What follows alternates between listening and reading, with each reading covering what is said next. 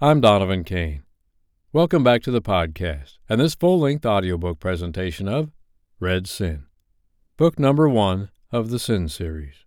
Written by New York Times, USA Today, and Wall Street Journal best-selling author Aleatha Romig, and read to you by Samantha Prescott and Stephen Dexter.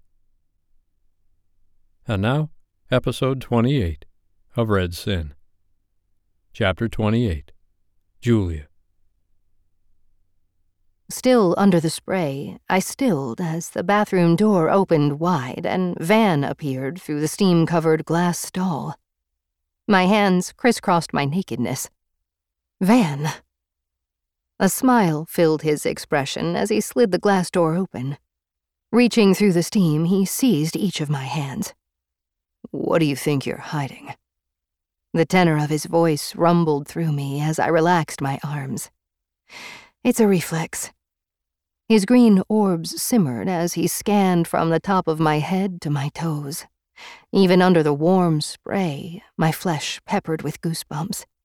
His large finger came to the hickey upon my left breast, gently running over the bruise in small circles.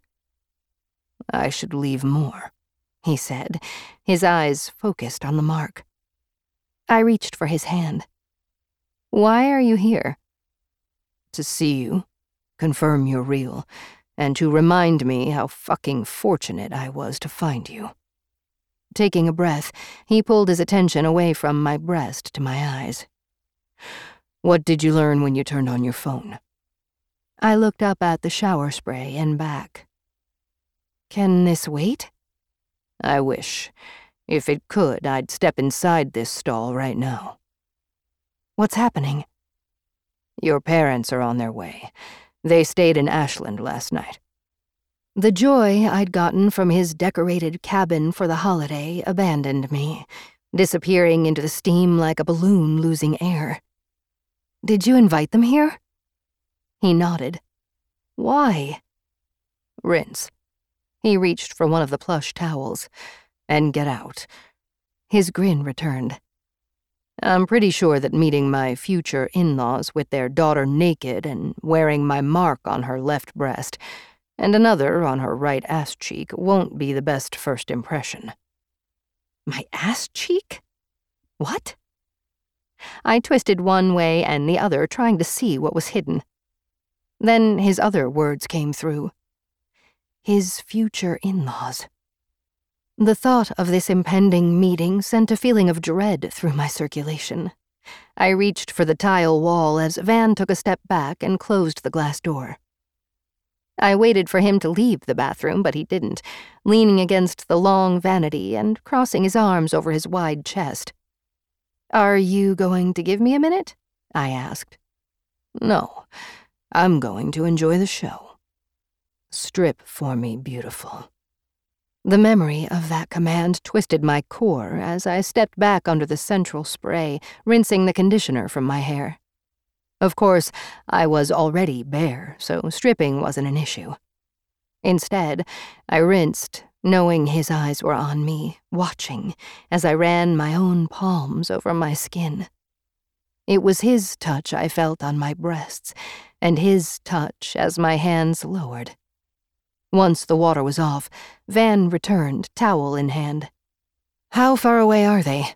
I asked as I took the towel. You have time to dry and dress. I shook my head. I don't want to see them. His large hands framed my face. Julia, it may not seem like it. There's a lot I don't know about you and your parents, but I'm willing to learn. What I do know is that you are in control. It's never felt that way. I can't answer why you have felt the way you have. He turned us until we were standing before the large mirror. Despite my wet hair, I leaned back against his solid chest. The droplets from my hair dripped down my shoulders onto his thermal shirt, his boots, and the floor. The plush towel was wrapped around my breasts and hung to my thighs. Taller and wider, Van could be seen behind me, still dressed as he'd been in the cabin. The scent of the burning fire lingered in the fibers of his clothes. His jaw was covered with a day of beard growth, and his dark hair was wavy and unkempt from his sleep and his orange hat. Do you know what I see? Van asked. A drowned rat? His deep laugh filled the bathroom. No, I see a strong woman. That's not what my parents see. They see their child. That's what they'll always see. He lifted my wet hair and brought his lips to my neck. Such as lightning striking the surface of the earth, the energy of his kiss penetrated my skin, infiltrating my circulation and racing through my nervous system.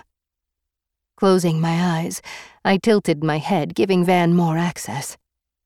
The only person who can change your parents' perception of you is you. I spun and wrapped my arms around his torso. I'm afraid they'll break our snow globe. Van shook his head. Our globe is unbreakable. The definitiveness of his statement gave me strength. I'm an adult. You definitely are. I nodded. Let me get dressed. I'll come down as fast as I can. Julia, I'm here for you. I could easily have handled this on the phone and forbade their coming to the house. I thought about it. He leaned down until his forehead met mine. I have no problem being assertive. Truth be told, I have more trouble not being. Our eyes met. My assertiveness won't facilitate what you want. What do I want? To be seen as a capable adult in your parents' eyes. I inhaled, knowing he was right. To achieve that outcome, you need to assert yourself. Show them that you can make your own decisions, and let them know that you're aware of the consequences of those choices. I told them that you found me, that you saved me in the snowstorm. They said you're a rebound. You aren't. Van nodded. I know what I am. If I were your father instead of your fiancé, I wouldn't trust me. Don't get upset that they're leery. It only means that they care. He kissed the top of my head. I'm not sure I trust them. What do you mean? Wade was going down. How could your parents not know? I'd never thought of that. As Van turned to leave, I called out his name. He turned back. If you were my father, I asked, and I came downstairs wearing a man's shirt, only his shirt, from a man I'd recently met and announced as my fiancé, what would you do? His grin returned, bringing gold shimmers to his green orbs. I'd kill him. I'm serious. So am I. I don't mean mortally wound. I mean that I'd ruin him. I won't do it. I won't wear your shirt. Your dad can't ruin me. That's the difference. I could ruin him. But you won't, I said, wanting the reassurance. I'll do whatever you want, Julia. As I've said, my only connection or care for Wade Pharmaceutical is you. They're my parents. He nodded. Hurry, beautiful. They're on their way. Standing in the large closet, I debated my few pieces of clothing. With my hair mostly dried and hanging over my shoulders, and a minimal amount of makeup, I ran my fingers over the few pieces of clothes I had at my disposal. I could wear the outfit I'd worn to the interview, or dress less formally and more laid back.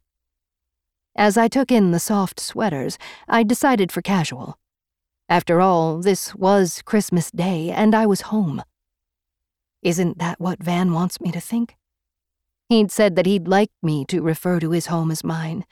He'd said, as his fiancée, nothing was off limits.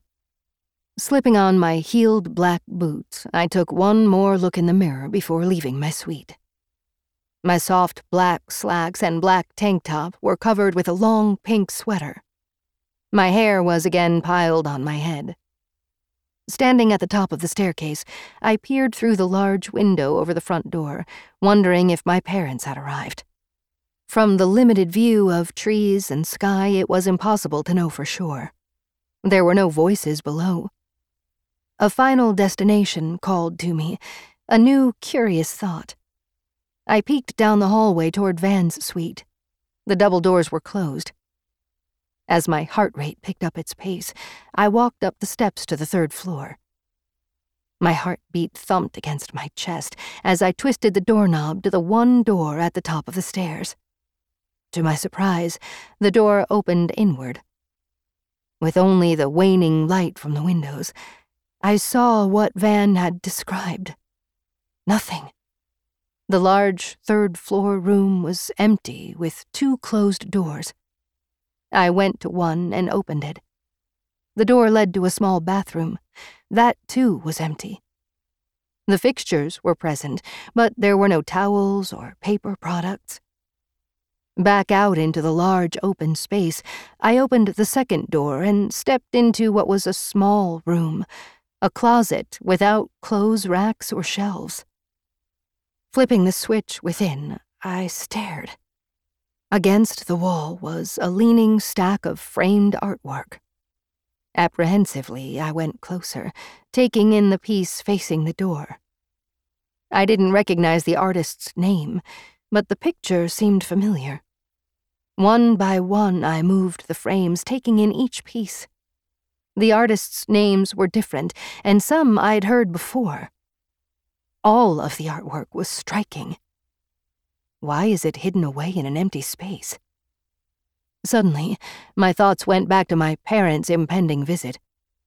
Stepping back into the empty room, I turned off the light and closed the door to the artwork, deciding that while I could eliminate one unknown about Van from my list, the emptiness of the third floor room, I'd also added more questions. As I came to the top of the staircase, going down to the main level, my pulse drummed in my ears as the reverberating sound of the piano floated to the level above. I held my breath as the rich notes resonated through the entry. Quietly, I made my way down the stairs, stopping on the bottom step and holding tightly to the banister. Closing my eyes, I listened to the melancholy melody as each note struck a string within my heart. If this were a movie, the chosen soundtrack would give me an ominous feel leading into our planned meeting. Walking softly, I entered the living room. The sun beyond the windows had begun to sink below the horizon. Despite the relatively early hour, darkness was about to fall. A fire roared within the large hearth, and the aroma of Mrs. Mahan's holiday meal could be smelled from the kitchen. Van's eyes were closed as his fingers ran over the keys. It was as if he had a sixth sense, feeling the piano instead of seeing it.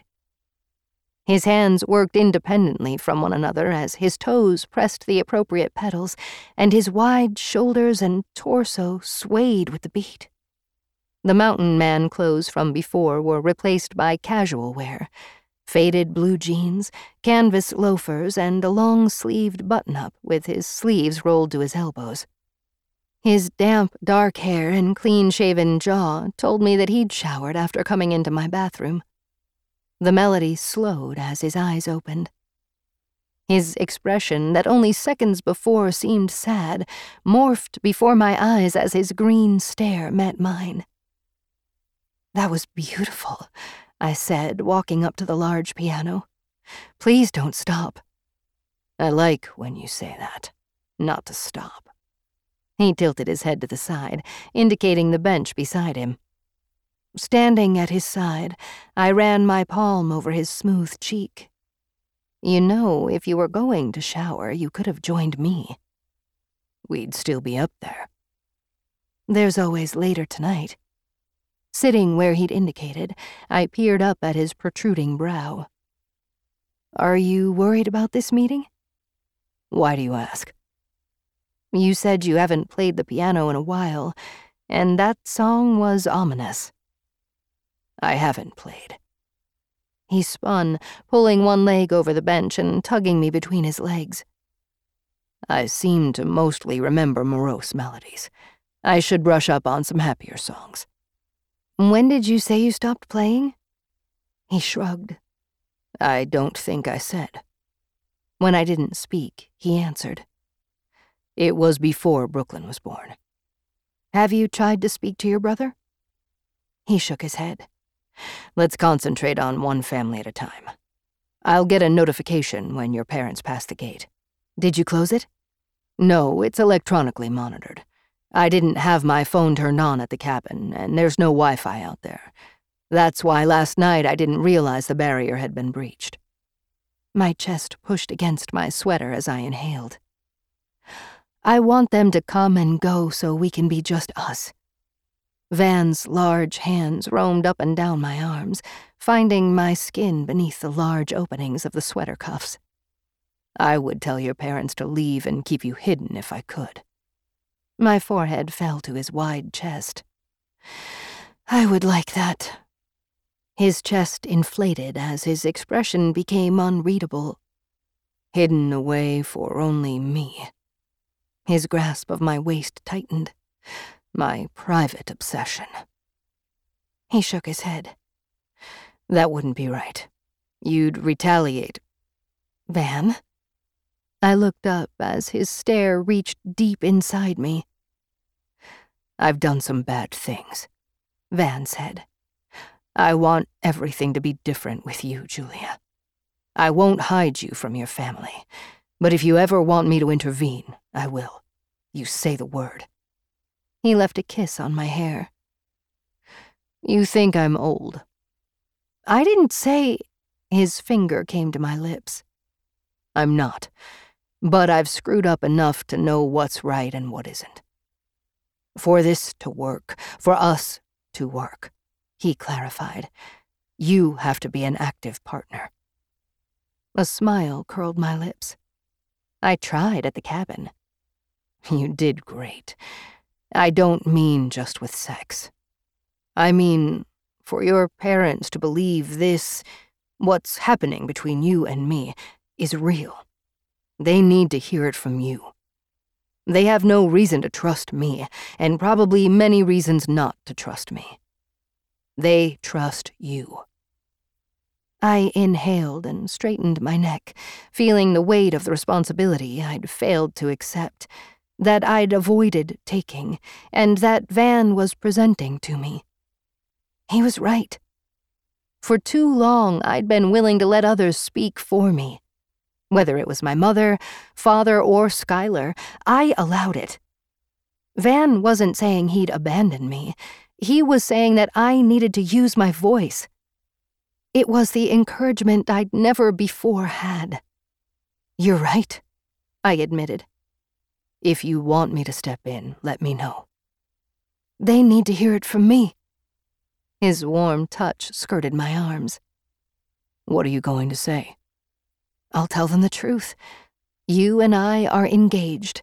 I'm going to marry you. The date isn't set, but I've said yes. And as for Wade, you will help. I'll do what you want. He looked down at his watch. Someone has crossed the gate line. The end of this episode. I hope you enjoyed this episode of Red Sin, book number one of the Sin series.